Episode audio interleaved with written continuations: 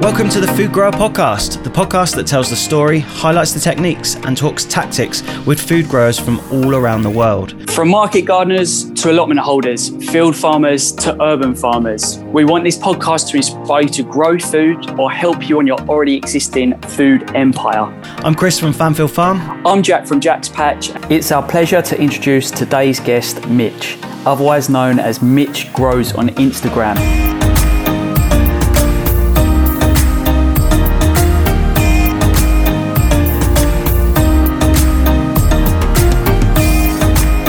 How you doing, Mitch?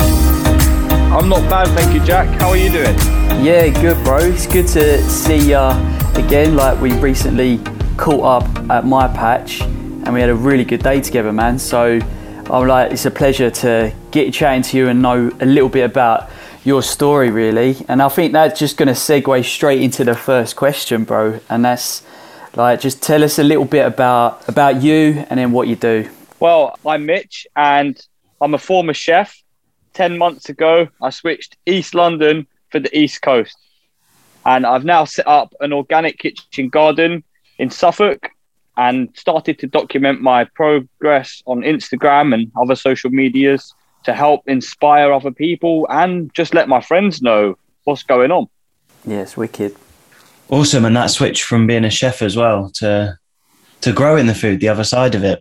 Was that a, a decision or was that forced on you? Or growing food is something that I've always been interested in, but growing up cool. in London, it was a bit difficult, you know, outside spaces in London uh, are very sought after and not very available. Mm.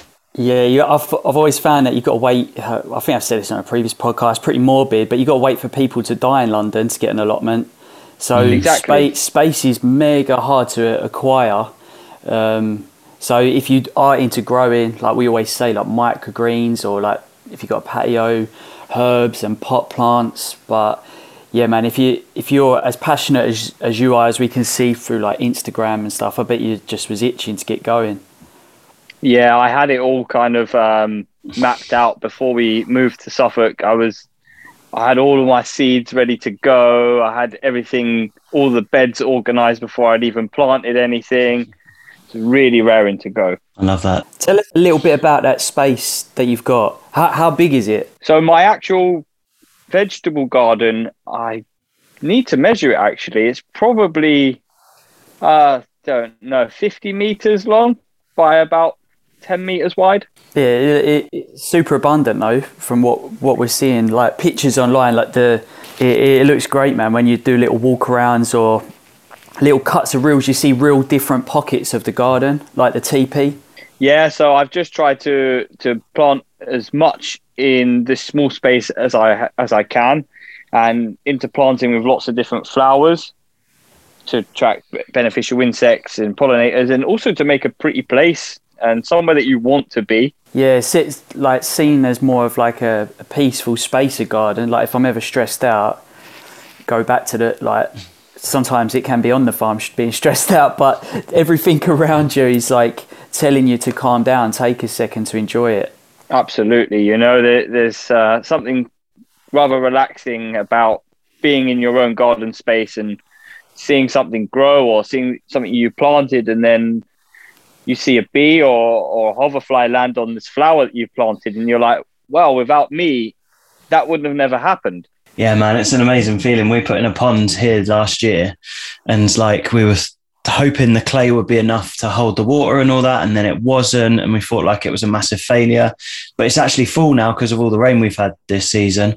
And you're just seeing, yeah, like dragonflies and a heron came down the other day. I think it was disappointed because there's no fish in there, but you think, hang on, if I hadn't have done that, even though I thought it was a failure, if I'd not dug that, that they wouldn't be coming to this area. They wouldn't be traveling across the top of this field and dropping down. So, um, yeah, it's a great feeling, isn't it?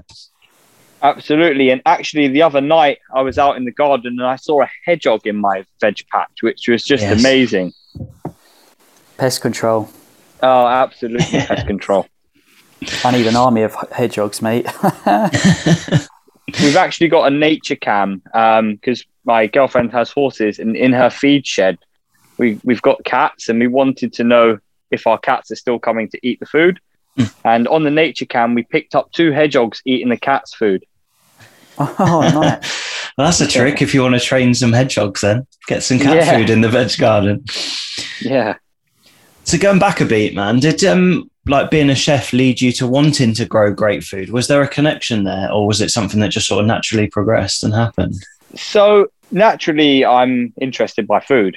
Mm. Being a chef, uh, I've always been driven by food. And the older I got and the wiser I got, I've always wanted to know where our food comes from and the process that goes into making our food. So I guess it was a connection that was just waiting to be made. Yeah, no, totally, mate. I'm also interested in like the weird and wonderful varieties you've got. Like you posted a picture yesterday, you've got like a couple of different cucumbers, um, like zucchinis, tomatoes. Um, are you like more gravitated towards the weird and wonderful as a result of uh, being a chef as well? Absolutely. Um, I'm just fascinated by the flavour sensation and and using flavours and tasting things that I've never tried before, and that's what's attracted me to to growing things that you might not necessarily find in other people's patches or in the supermarket. So for instance, I want to grow every single variety of cucumber you can get your hands on, so I know what they all taste like. Yeah. I love that. That's such a good way of doing it. I just want a wall chart now and just tick them all off. Exactly. Like, it's catching like Pokemon. Pokemon. Yeah. There you go.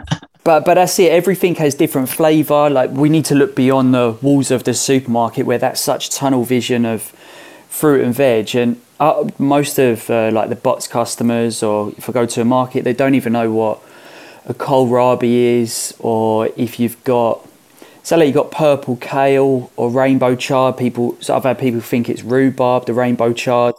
Yeah. Al- also, Mitch as well. Like.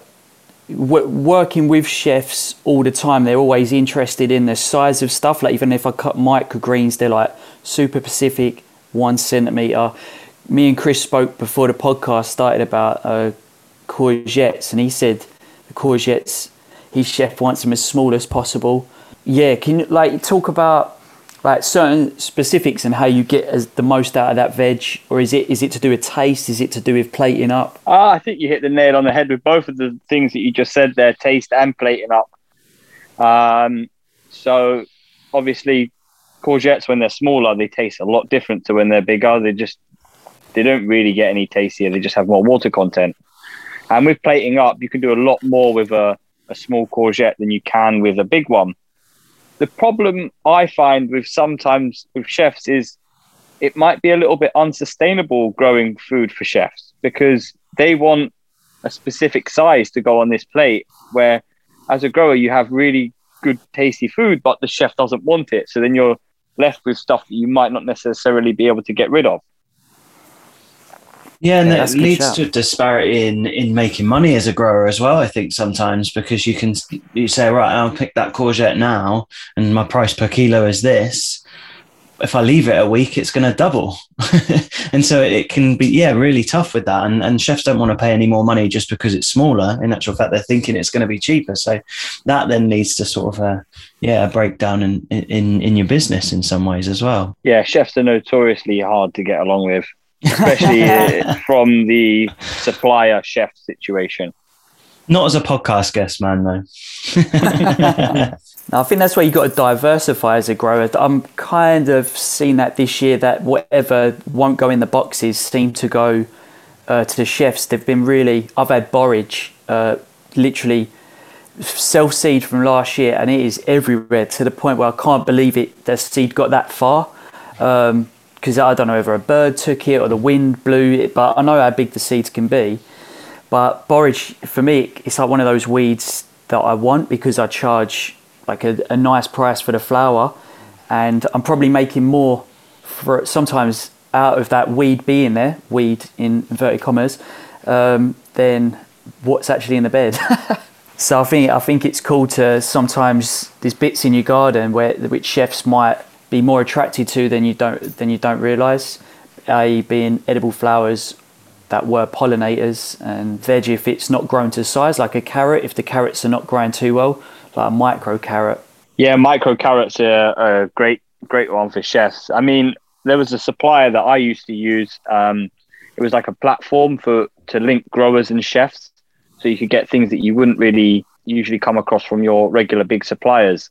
I think I was talking to you about it, Jack, when I come to see you. Mm. They're called Food Chain. Mm. And things like sea buckthorn and cranberry sea kale, that these are things you can just go and pick at most beaches or along most streets, and they're like yeah. charging ridiculous prices for them. Yeah, we just got a pack of seeds of Good King Henry, which most people are like, you're going to seed a weed. Like it literally does grow across the road, but you can eat the leaves off of that as like a salad or a herb. The like the the flower of it can be like fried up, and it tastes, they call it poor man's asparagus. And it's it's something that's on the side of the road, and it's perennial as well. So you're going to save yourself a lot of work, and it's going to be better for, yeah, better for growing. So there's so much there. Even as a like a, a veg box scheme like ours, where you've got to have stuff available at regular times that's available to grow, especially when you hit the perennials. Yeah, exactly. And some the chefs love really weird and wonderful vegetables. One of them being monk's beard, agretti. Yeah. Um, a, a little fact about agretti is that um, we used to burn it and use the ashes to make glass, and it's where all the Venetian oh. glass came from. That's wow. amazing. That's a great fact. Yeah. That's a really salty plant, isn't it? Yeah, um, it's I think it tastes a bit like noodles. Mm. Even the like just using it as a as a noodle. Yeah, that's amazing. I I think I saw that in Soul Farm. He he grows a lot of agretti under his tomato plants. Mm. But go, talking about weird, um like some of the varieties we're talking about being weeds, I think it segues quite nicely into foraging as well, because I think we're all, all into foraging, and um, if we de- if you deep dive on Mitch's Instagram, you've got some wicked mushroom foraging pictures, mate. Uh, yes. we, we both geeked out about that horse mushroom. Yeah, huge. That was found in the fields out the back out the back here. Oh wow! Wow. Um, I love foraging. Since I've started to grow, and my spare time has become less and less, um, so I haven't really been out foraging much this year. Mm. Um, but there's more to foraging than just mushrooms. You know, I love foraging for, for leaves. Um, a lot of the leaves that you forage for are really good for your gut, and they're high in antioxidants. Things like Jack by the hedge or mustard yeah. garlic. I mean, it's super good for you. It's super abundant. You can just go and pick it in most parks or even on the street corner, you know. Mushroom wise, um, there's nothing more than ex- that excites a chef than wild mushrooms. And right now it is peak mushroom season. Would you say that because it, uh, the humidity's a lot earlier? Because I, I would have said September, October, or, or are you talking about different types of mushrooms, like, uh, for example, chicken of the woods? Rained a lot, hasn't it? Yeah. Yeah, we've had a really wet summer. Um, so chicken of the woods has been really abundant this year. Um, it's been just growing literally down every country lane I drive down. I, I see a chicken of the woods. But um, porcinis, they're coming into season now, and they're they're probably the king of the mushrooms, in mm. my opinion. Mm. Yeah, I've I've never been lucky enough to find a sep yet. Oh, I could take you out foraging to a cool little place not far from where the farm is. I could take you to a cool spot where I know they are. Wait, uh, I'm DMing you after this conversation. I need to know this. You have to keep it between you and I, though. Yeah, mate. That's like around here, there's a wild garlic spot that you're not allowed to talk about, but everyone knows about. It's like, as soon as you mention it, it's like, shh, don't tell everyone. It's like, everyone knows it's there. There's got a brilliant um, book given to me not too long ago by a friend of mine called Ben, um, The Forager's Calendar. It's a beautiful book. Um, and the guy who's written it, I can't remember who's written it now, but I'll put it in the show notes. Um, has written a few like it, but it's just wonderful. But it just takes you through what's available in the U K by month by month, but almost as a story basis as well. And it's amazing because you just, oh, I just want to go out today and just flick to that book and flick through, and gives you good pictures and stuff. It's just cracking. Really good book. I've actually got that book, but I haven't read it. It's like, it's a really beautiful cover on it. Yeah. Yeah, sort yep. of greens and darkish. Yeah, yeah. Lovely book, but I, I don't think it's one you can really, it's not a sit down by the pool kind of read. Do you know what I mean? It's not a page turner, no. But yeah, grab it for reference for each month. It's, it's wonderful. Um, Going back, I mean, we flicked right back to the beginning of your Instagram and noticed that when you started this journey, it was it was sort of just over a year ago, right? Yes. Yeah, so I planted my first thing in about September, October last year. Cool. But, but I mean, when you first got the site and you were moving on, it looked like you started making compost as like one of the first things you did. Yes. One of the first things we started to do was make compost because my girlfriend has horses. Ah, perfect. Um, and horses shit a lot. So, um, yeah, I think one horse can produce something ridiculous like twenty-five kilos a day. Wow. Whoa. That's like a sack of spuds a day yeah. in, in horse manure. That's a, that's a lot. So you must have been able to produce a, a fair bit of compost for your site. Yes, exactly. So we started off turning, so we started off with a big pile, then turned it and then boarded that up and then turned that again. And now that stuff will hopefully be ready in the next couple of weeks, actually, ready to spread this year if awesome. It doesn't have the dreaded aminos in there, you know? Yeah. So I'm going to do a test on it probably this week or next week. Um, I've just got some tomato seedlings and I'm just going to pop them in there, see how it goes. But to be honest with you, there's like lots of weeds growing on top of the heap and there's some broadleaf uh, plants in there. So I'm pretty confident that it hasn't got any in there, but you just can't be too sure. Yeah, uh, absolutely. For anyone listening, aminopyrrolid is uh, remnants of, and you can correct me if I'm wrong because I always get these things wrong, but it's remnants of potential pesticides used in the past, and it makes leaves curl up, doesn't it? And and then can have adverse effects on your veg growing. Yeah, it's really nasty stuff. And I think, mm. Jack, you've actually had uh, a run-in with this stuff before, haven't you? Yeah, half my plot uh, last year. It was in the soil. Um, Uh, just the compost didn't look the same as the year before, even though I got it from the same site. But honestly, like, you plant stuff, and I remember parsley and a couple of kale plants did not grow the whole season. Like, they stayed the same size and then turned colour. Uh, so you knew straight away something's wrong there. Um, but uh, there was potatoes that side, and I just couldn't use them. They're, like they they go spindly. They they look sick. For a start, but it's the way they curl, and mm. it's it's crazy what it does to them. Um, but if you do a test, as you said, if you do bring any manure onto site, test it first. You said tomatoes, um, Mitch, but I think a bean plant as well might grow a little bit quicker, so you can yes, see the effects. Um, uh, just a little bit quicker, and, and the bean plant having larger leaves, I think it will just kind of show um, a lot quicker on, like, even Uh, some of the first leaves. Okay. Yeah, we had a, a, a good batch of horse manure delivered, and but you can, as you say, be careful, can you? And one of the two of the things that we got told to do was, yes, yeah, throw some bean seeds in it, and the other was to just break up the manure. Well, if it's been in a pile for a little while, just break it up and see if there's any worms in there. Because if the worming medication that some horses have has continued through their body and then and then gone on through into the the manure, and therefore your compost, then yeah, it's going to have the same effect, and you're not going to get as many worms in there, or, or, or if any. So um, they're two really good tips that we we picked up. But I'm sure you've noticed loads of worms in there.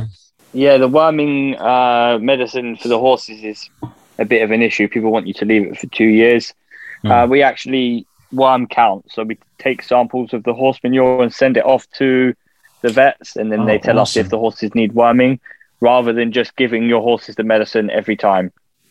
Um, oh, all of the food that we feed the horses is all organic to a degree. We can't necessarily get organic hay all the time, yeah, but when we we get it when we can. That's awesome. That's really like a conscious way of doing it, and people that might have a small holding that are worried about using their own, I mean, that's a good way to good tips to have to to sort of yeah consciously be aware and and try to make sure that it's as usable as possible. I love that. Definitely. So, so talking to, talking about compost, um, who's like your inspiration, Mitch? Who, what kind of practices do you follow in your garden? There's one man that's inspired me throughout this whole thing is Charles Dowding. Um, he is probably the biggest inspiration in my life. Um, when I was younger, it was a few chefs like Marco Pierre White, but nobody has ever taken me like Charles Dowding has, and opened my eyes to the world. That's awesome, man. That's that's a huge compliment as well.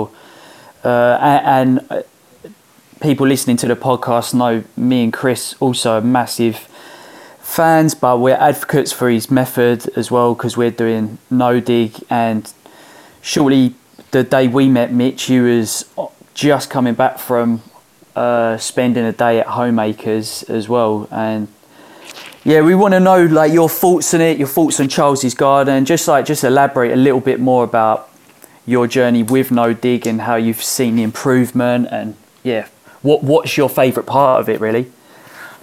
Um, so first of all, Homeacres is uh, it's as much about being self-sufficient as it is growing vegetables, down to the solar panels and the the compost toilet and everything that Charles does is about a closed loop.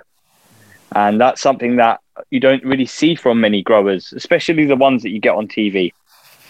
Definitely. Um, so some of the cool takeaways from there, which really stand, stood out, was you, the use of copper tools and mm. how steel and iron tools disturb the soil magnetism, where copper doesn't disturb the soil magnetism. That was something which is quite interesting. Um, just Charles's whole presence, he's very calm, and he he knows exactly why he's doing this particular thing, and he knows all about the soil life. And he was even doing, he had scientists there testing the soil, um, and with dug beds, for the first six months of the growing season, they're not as productive as the second six months oh. because they've had a bit of time to start repairing themselves. And that just goes to prove No-Dig in that small year um, experiment. Mm. Um, to the second part of your question, the results that I've had, I mean, they just speak for them, for themselves, really. I'm on really heavy clay. Um, if you scroll back down through my Instagram, before I'd built any no-dig beds, um, my whole veg pot completely flooded. It was all grass then, um, but I'd like sectioned it all off and had the fence put up, and it was completely flooded because um, it's such heavy clay. And people said that I wouldn't be able to grow beans in heavy clay. People said I wouldn't be able to grow carrots. Uh, and I've had unbelievable success with everything. Um, everything is just so abundant. It's absolutely booming. I've got sunflowers, which are like ten foot at the minute. I haven't posted about them, but they're literally like ten foot. Yeah, that's, that's incredible. Awesome.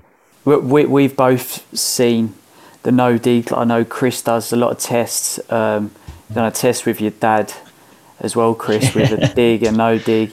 But it's like kind of shaking up old norms of, It's, I think it does stem a little bit from that dig for victory um, back in the, the wartime and stuff. But that the beautiful thing is that he's backing it with science, and a lot of people need that backing. They don't want to see it as like an esoteric thing, like, oh, that sounds a bit hippie or whatever. But the results speak for themselves, as we know. So I think now we're just carrying on Charles's work, shouting out about no-dig and this. I think it's great. So, man, it's awesome to hear that someone potentially might have a patch of land that they would see as flooded, and then you've just explained it that way, and um yeah inspire them, hopefully.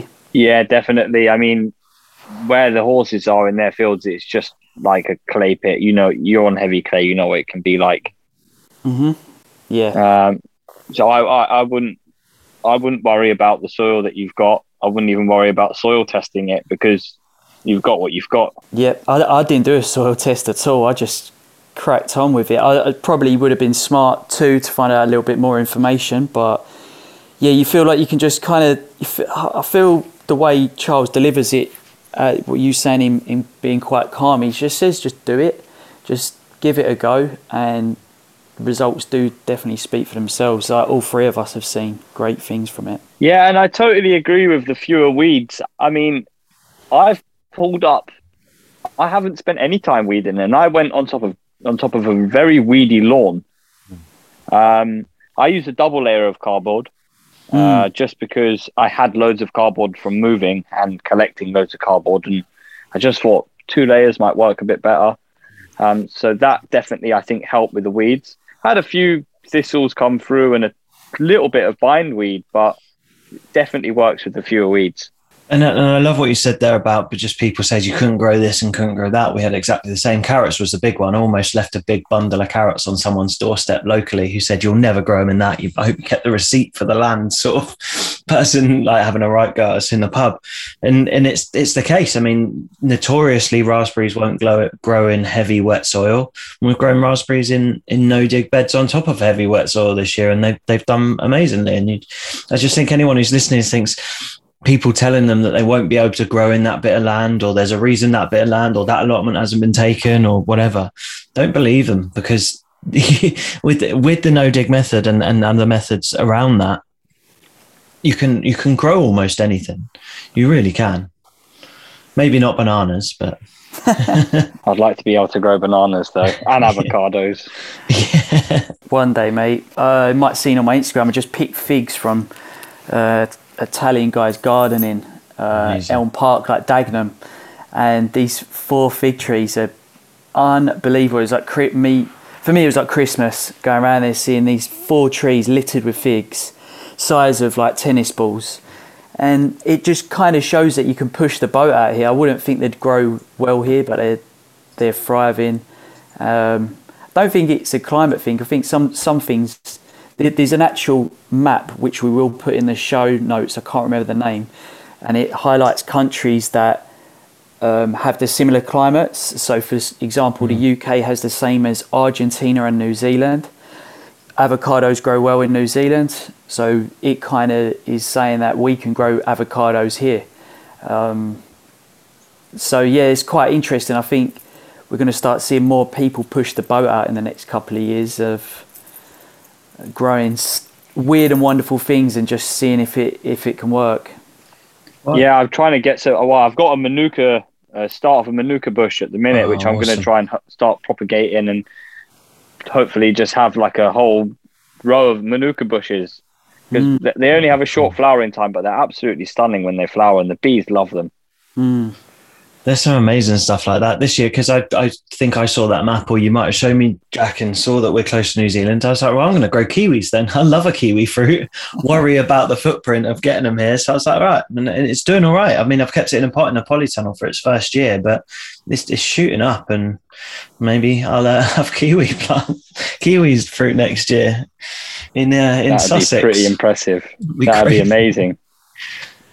Um, so I just want to, uh, I, sorry, Mitch, I keep jumping back to the chef thing, but I think that's fine. We, we get people starting up with ventures here on this podcast. I mean, we're all at all level of food growers. But one thing that I know um, from previous experience has sometimes been daunting is how to approach chefs, especially of higher end restaurants or ones where you know they've got a supplier. Can you, with your insight, having been a chef, give us any sort of tips on on approaching them? What what. My opinion of chefs, right, is that they're always super busy and have very little time. And I know that from working with them for the last year. So how how can you not be a pain in the ass, but still still get in their good graces? Uh, firstly, I just would talk to them normally, as they're a normal person. Yeah. Don't be worried about talking to a chef if they're busy, you know. And secondly, if you have a good product, they will want to talk to you. Mm. Um, so personally, I think the best way of going to deal with a chef is going to the actual restaurants or kitchens themselves with a basket or a box of produce and say, hello, could I speak to the head chef, please? This is what I've got. Give them the goods, and then you go away and see if you get a response. That would be the way I would approach things. How, how would you even try it with social media first to like an arrange a meet, or? You definitely could. I think with social media, I think that's a great way of, of connecting to chefs or restaurants, because you could then, they know that you're a small supplier and you're not just a big wig trying to get hold of more business, but you actually are looking to supply a chef with some really good quality produce. Yeah. No, amazing, mate. I, I think it's totally worked uh, for me. Going into the restaurant, obviously not in working hours, you've got to go when it's uh, when they're not busy and losing their head. I've noticed that.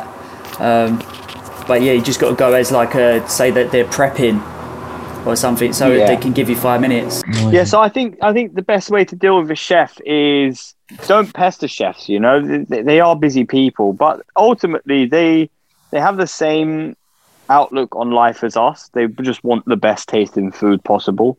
Yeah, that's amazing. That's that's cool, actually. I think that relationship us guys have, I, I geek off as chefs, and I know the chefs I work with like geek out of what I'm doing. They're always like, I'd love to come to the garden, and I'm always in, going into the kitchen and asking for a res- recipes or preserving recipes, or just saying, I've got loads of cabbage, can we make some sauerkraut? And they're like, yeah, and they'll do it so quickly. Like for me, it would be like a lot of hours building up jars, and and they just done, vat pack it and go and chuck it my way, which I, I I love. I think the relationship between chefs and growers needs to bond a lot more.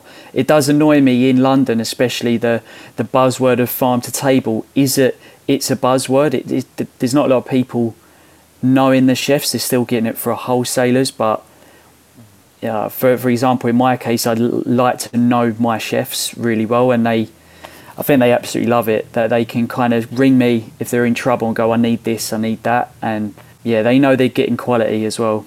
Yeah, definitely. And I think the problem with a lot of restaurants is in, not just in London, but across the world, um, is seasonal eating needs to be start. It needs to come from, from the chefs and from restaurants. If you can go to a restaurant and only get things that are in season, hopefully that will inspire people to eat what's in season at home too. Yeah, especially through the winter. Yeah, we shouldn't be eating tomatoes and cucumbers in winter. Mm. Unless it was like last year and people were still harvesting cu- uh, tomatoes in, up until December. It was a crazy year as well though, wasn't it? I think that, that relationship you talk about is so important there though as well. And, and Jack, you mentioned it's a two-way street, that you they can help you out if you're in need of yeah like sauerkraut or whatever, and it, it's so so important. And then yeah the the point you there make there, Mitch, is so important, because those sorts of things do come from the top down, and especially when you're in winter and it's been weeks and weeks of uh, of cauliflower or turnips and or, or just root vegetables, and you're getting real tired of it. The chefs can inspire you and show you what, what can really be made with, with those things that notoriously, as we grew up, it was like boiled carrots or mashed in swede. Whereas they can really sort of inspire you and, and how to use those vegetables to, to your advantage and, and bring out the flavors of, of seasonal veg. Absolutely. You know, people, the English are notoriously bad for not eat, for not knowing how to cook, or just... People think of the English as roast dinner and fish and chips, and you know what, they're not wrong. That's mm. all we do. Yeah, and and that's the funny thing as well. You look at roast dinner, and if you cook a roast, or not not yourself, you're obviously a chef, or, or probably not any of us three, but notoriously if it's a roast dinner, the veg on the plate is boiled, it's not really seasoned, you haven't thought up a, a flavour around, you haven't like caramelised the cabbage or anything, or sauteed the carrots. It's just yeah boiled carrots carrot and it's just yeah they're like a literally a, a tasteless side, and then we're making it taste by adding a ton of gravy to it. Uh, growing up, I could not stand eating roast dinners as a, ch- as a child. I used to have to be forced to eat it, and even now the, the, the feeling of like over boiled carrots and cauliflower makes me feel sick. um And I would actually have to ask for my vegetables to be raw on my roast dinner to get around that feeling. Um, yeah. And uh, that's really put me off vegetables as a kid, being fed overcooked roast dinners.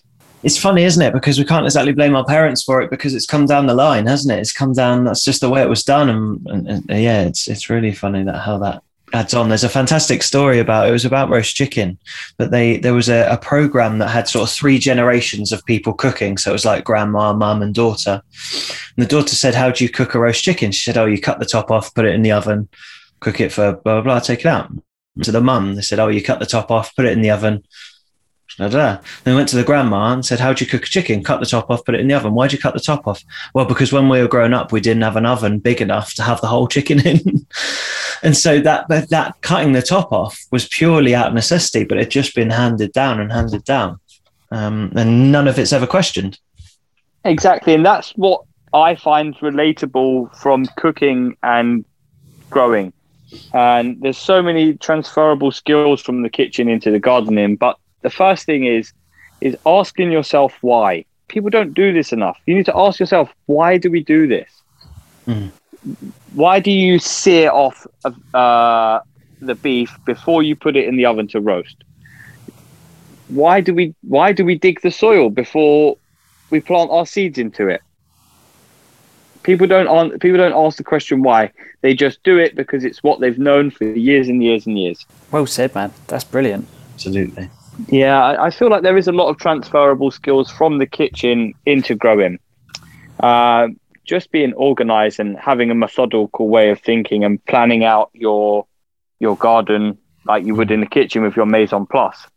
Just your knowledge of vegetables in general, because um, a lot of chefs have a very good knowledge of food, and as a person that is not a chef and has just started growing, they might not necessarily know what a kohlrabi is.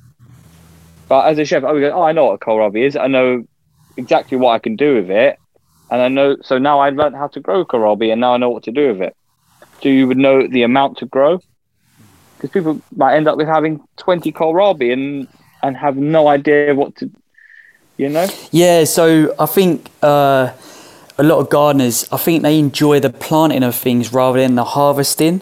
So it's like, I want to almost like to fill up spaces, or I like that for, or I like to grow kohlrabi, as you said, to look at it, but I have no idea what to do with it, and end up giving it to friends. People like, like when I first got an allotment, I grew runner beans because that's what you do on an allotment. You grow beans, and I have never, I didn't know what to do with them.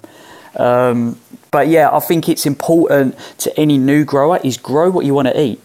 Don't grow to grow, grow what you want to eat, because ultimately you stop some waste as well, although you can give it to friends and family. But when you grow what you want to eat, I feel like you start to realise how little space you need to actually grow the food you want to eat. Um, start to appreciate you can grow on a small space. You don't need a lot of room uh, to grow a lot of food. I totally agree with you. And um, a lot of people have been messaging me on Instagram and asking me about getting started with growing. And I would never recommend anybody would convert the size of the patch of their garden that I have starting off, because it can be very overwhelming.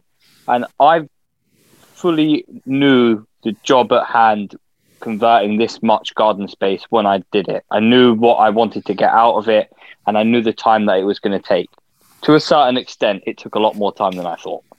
um, and I wanted to, to be able to learn how to be as self-sufficient as I could. And Charles Dowding uh, at Homeacres, he actually has a small garden. And I think he said in a one, I might be wrong, but in a three meter by one point five meter bed, he harvests three hundred kilos of vegetables a year. Wow. Yeah. Which is insane. Mm. It's like smaller than the size of a front garden in London. Yeah, well, it shows what tiny space you can grow. And we were blown away by that last year. So much like you were just saying, Mitch, we've, we've, we've moved on to a piece of land that's just under four acres. Um, and...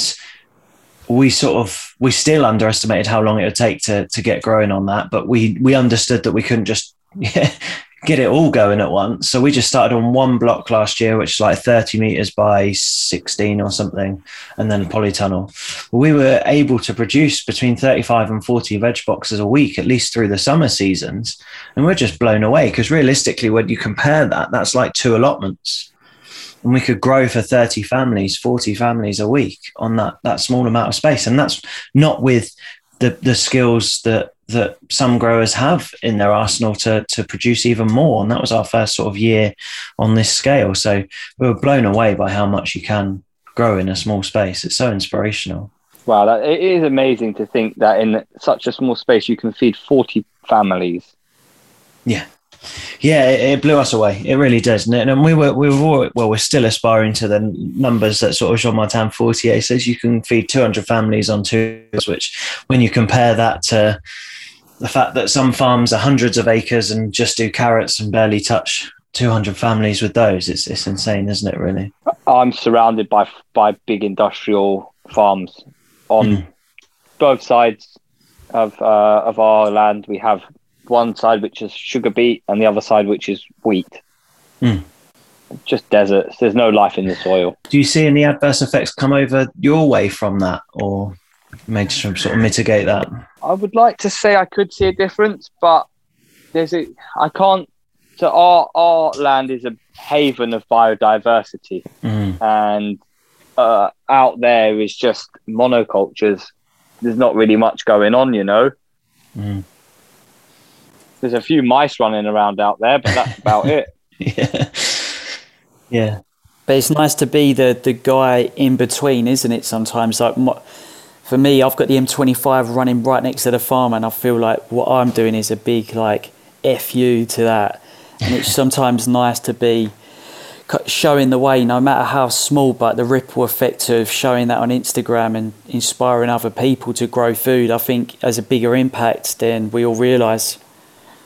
Yeah, it's difficult sometimes. It does get me down when I see the sprayers come out and spraying it up thirty feet from my house, and uh, there's nothing I can do about it. No, definitely. But le- le- leading on to that, Mitch, that what what's um what's the future for Mitch Grows? Are you um you just enjoying the journey now and then seeing what comes? I'm very much at the beginning of this journey, and I don't know where it's going to take me. Um, there's a few routes that I would like to go down. There's a few things that I also have in the pipeline, which I'm quite excited for. Um, I've got a big, I'm turning thirty this year, and um, I'm joining the Dirty thirty Club. And by the time I'm forty, I would like to be able to say that I've done a big talk or something like TED Talks, or uh, like a big talk, something like that. That's something that I would like to get into, public speaking. Um, I'd just be like to be able to inspire other people to grow, um, from very much from people that haven't grown into just becoming a little bit more self-sufficient. I don't want to be on the sort of the J M Fortier level or the Charles Dowding level, very much helping people take the dive into growing. Mm. And I think I would like to become self-sufficient as much as I can. Yeah. The way the world's going, is that that's the big one, I think. Um, just bulletproof, proofing yourself a future. I think everyone needs to do it just for necessity. Um, uh, I think it's going to be very much, very important if they talk about food shortages. I don't want to talk about anything negative on this podcast at all, but if it's kind of going down that route of like Brexit and I can't get food here, it'd just be cool if people just turn to their own garden and go, oh, I'm just going to get my dinner from there tonight. Mm. Um, and that's a that's a very beautiful thing. And uh, talking about big talks, Mitch, as well, I think you relate, like a few of us growers on Instagram now, we're just normal guys that hopefully you resonate through our accents as well, because we might sound like your mates down the pub or just people that you know, and, and we're trying to, but we're talking about growing, and hopefully that inspires you rather than saying it being a class thing and listening to someone that doesn't resonate with you. And I think that's really cool, and that's why I like your you, Mitch, because man, like quirky guy, full of tattoos as well. It's just like, just you resonate with a lot of people out there as well. And being a chef, coming from a, that that industry as well, I think it's re- really people are going, oh man, I'm listening to this guy. I like everything he's saying and he's doing. Yeah, I appreciate that a lot, mate. Um, I really do. Um, and I, I, it's quite hard for me to comprehend because, I mean, quite quickly I've built up a following and people are like saying that I'm inspiring them, and I'm just like, wow, you know, this is. This is crazy that people are actually be- being inspired by what I'm doing. So much so that, going back to the talks thing, there's a, a festival called Albra Food and Drink Festival, which is quite big in its own right. And they've asked me to to do a talk there on at the festival about growing, because they've been following my journey, and even they was inspired and said that my passion comes through. Mm. So that's pretty interesting. You said yes, right? I did say yes, and now I'm really nervous. And they even got me to, they even want me to do a um, a cook-along after the talk. So oh, like cool. uh, I'll have like ten people and I'll teach them how to cook something. So I'm going to be using Marvelous Mushrooms grow kits to teach them all to make something out of mushrooms. Wicked. Sweet. Great collab I, as well. Yeah, I, I, I really like... Uh, it's Craig from Marvelous Mushrooms.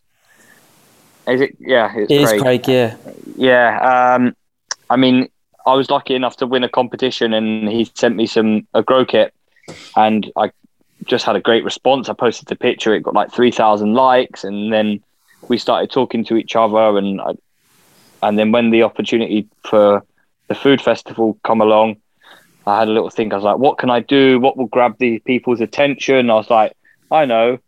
Turning up with a huge block of mushrooms, mm. that that will that will capture people's attention. So I asked I asked Marvelous Mushrooms if they'd be interested in collaborating with me for that, and he said yes. Sweet, that's awesome because that's something people can take away as well. Like they can, even if they've not barely any, they can grab a mushroom kit and be growing their own food in no time. Yeah, and that's one of the cool things about Jack, that he's got the, the mushroom shipping container. I mean, that is absolutely sick.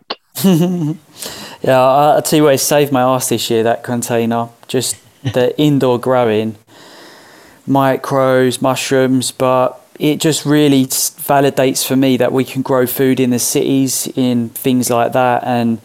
And on that small, like you, you saw it, Mitch, the, the grow tent was tiny, yet I'm supplying the markets and they were going in all the veg boxes. Then I can even get like kilos to chefs as well. And it's just like, and I think you, was it you that said was like all those mushrooms just growing that tent? I think it was you. And then, um, yeah, it's just like, yeah, don't need a lot of space. And it's, it's great. Right, let's get into the quick fire questions bit we... Uh, put you on the spot for now, Mitch. I've been on the spot all afternoon. So let's kick it off then with the first one. It's your favourite tool. I would say my phone, but Jack said that on one of the earlier podcasts. I like that you listened and did your homework though. It's all good. Um, my favourite tool would have to be my potting shed. It's nice. Not really a tool, but it's... It allowed me to get a head start in winter. Um, it's somewhere nice and uh, warm out of the wind to go and work and do all of my seed propagating and potting on. And I just enjoy having my cup of tea and watching YouTube in there in the mornings. And it doubled up as your, your sort of greenhouse as well, didn't it? That's where you had you brought your seeds on. Exactly. It brought all of my seeds on in there and and it really did save my bacon this year because of the really poor spring that we had with the late frosts. And actually um I did actually have some frost damage in the potting shed, even it, though it was heated. I had wow. a small crack where the two panels of wood got uh joined up, mm. and it was the winds coming through the the crack, which wow. was a line of frozen plants. It shows how cold it's been this year, eh? Yep. Crazy. Yeah, second question, Mitch, is a crop that you grow that you either have difficulty growing or that you're not getting as much from that crop? I've got a few experimental plants on the go. Um, wasabi, that's one. Mm-hmm. Um, that actually got obliterated by the frost, but it bounced back. Watermelons, I uh, should have grown them in the polytunnel, but they didn't work. They're outside, I've just left them there. And mashua oka, the sort of the the, the Andes tubers. Mm-hmm. Yeah, I think those are probably the, the ones that I probably shouldn't be growing here in the U K, but I'm going to give it a go anyway. Ah, uh, so who says you shouldn't, eh? Jack exactly. Bought a banana tree, I bought a kiwi, like, we'll just give it a go. Uh, next one is your favourite farm hack. Well, I think putting gravel boards around the base of your polytunnel so you can strim up to the sides without hitting the plastic and oh. ripping it is quite a good one. That's a great idea. I'm having all kinds of problems. I'm hands and knees with shears half the year with for those. That's a great idea. Love that. Yeah, that's quite a good one. Uh, what other good hacks do do I have? Using Charles Dowding's seed sowing timeline. Oh, nice. Mm. Yeah, that calendar's well worth it, isn't it? If you're a bit um, overwhelmed, I think. Yeah, definitely. I mean, I use that as as what to sow, when to sow, just because it's my first year growing, and, and it helps me be organised.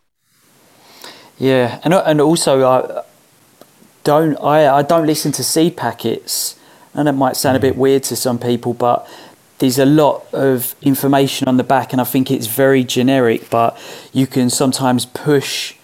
Um, for example, my girlfriend's mum was going for her seed packets the other day, and she was like, "Oh, I can't sow turnips anymore because it said July." It, even though, like, now I'm sowing turnips yeah. for. But because it said July, she was like, "Oh, I'm not going to have any for Christmas now." And I was like, "Don't listen to it. Just, it, just put it in. Just um, yeah. Sometimes you just got to. There's a bit of information out there. Some great YouTube videos um, to say, oh, what to grow now. Um, but yeah, sometimes just give it a go. Push the boundaries on it, because your your environment might be different to what the baseline of that they're following. For example, not all, all zones are the same, are they? Yeah, and I, I love the successions in that as well. I think so, something that I made a mistake on, sort of not first year properly growing, but when I started growing veg back when, was that you want to have, and you were saying earlier, Mitch, you want to grow what you want to eat. But if you just follow the seed packets or follow sort of conventional ways of doing it, you put all your seed in at the beginning and expect to have a supply of veg throughout the year. And you, you sort of, in your early years, you forget about that successional planting. And that, that obviously works with things like cucumbers and tomatoes. You plant it once and you keep getting crop, but your likes of your lettuce, your beetroot, even kohlrabi need to be regularly seeding. So following something like Charles's timeline is brilliant for that. Definitely. Oh, good. Another good hack is seaweed mulch. Mm. Mm. Are you getting that from the, From the coast yourself? Yeah, I, awesome. I, I only live, luckily, only five minute or five minutes away from the coast, and there's like a tidal river where I get it from. When the tide comes in, the the the river basically gets filled up, and then whatever when the river goes out, you can just pick up all the seaweed that's washed up, which isn't connected to any to any rocks. So, mm. in quite a sustainable way of collecting seaweed. And do you prepare it in any way? Do you wash it off or dry it or? I don't wash it off, no. Um, I did ask Charles when I was there, and he said, "Don't worry about washing it either. The salt levels they won't they won't harm your plants." Awesome. Good That's to awesome. know. What is the least favourite crop you grow? I've had a lot of trouble with growing beetroot. Um, just the mice keep eating my beetroot. There's nothing I can do to stop them. Um, so beetroot's there, and I would probably say oh, uh, okra, mm-hmm. because it all, no, no matter what I do, it just kept mutating. I don't know if I had a dud seed packet or something. It's a bit of a toughie, okra. So the final one is the one that everyone's been waiting for. It's, uh, do you prefer a walk around the farm with a morning coffee or tea or an evening beer? Uh, it's a no-brainer for me. Um, it's a morning tea or coffee. Team team tea, or is it, is it tea or is it coffee? Depends on the morning. Does that depend on the night before? Uh, I don't actually drink alcohol anymore, so okay. no. It, but if I've had if I've had a late one, then yeah, definitely a coffee. It's been coffees for the last couple of days with all my family that have been over. Yeah, fair play. I think we need to we need to like have like a, a chart of team tea, coffee versus beer as well. I think coffee's winning, isn't it? It is, yeah, it yeah. is. I'm sure it is. I'll uh, I'll tally them up after this.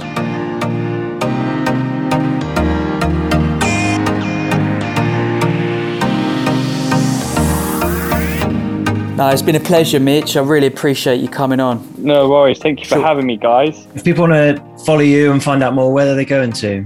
You can hit me up on Instagram at Mitch underscore Grows. I'm also on TikTok with the same username. Um, I do have a Twitter, but I rarely use it. Awesome. Mitch, thanks so much for coming on, pal. Really appreciate it. You're welcome, guys. Thank you very much for having me. See ya.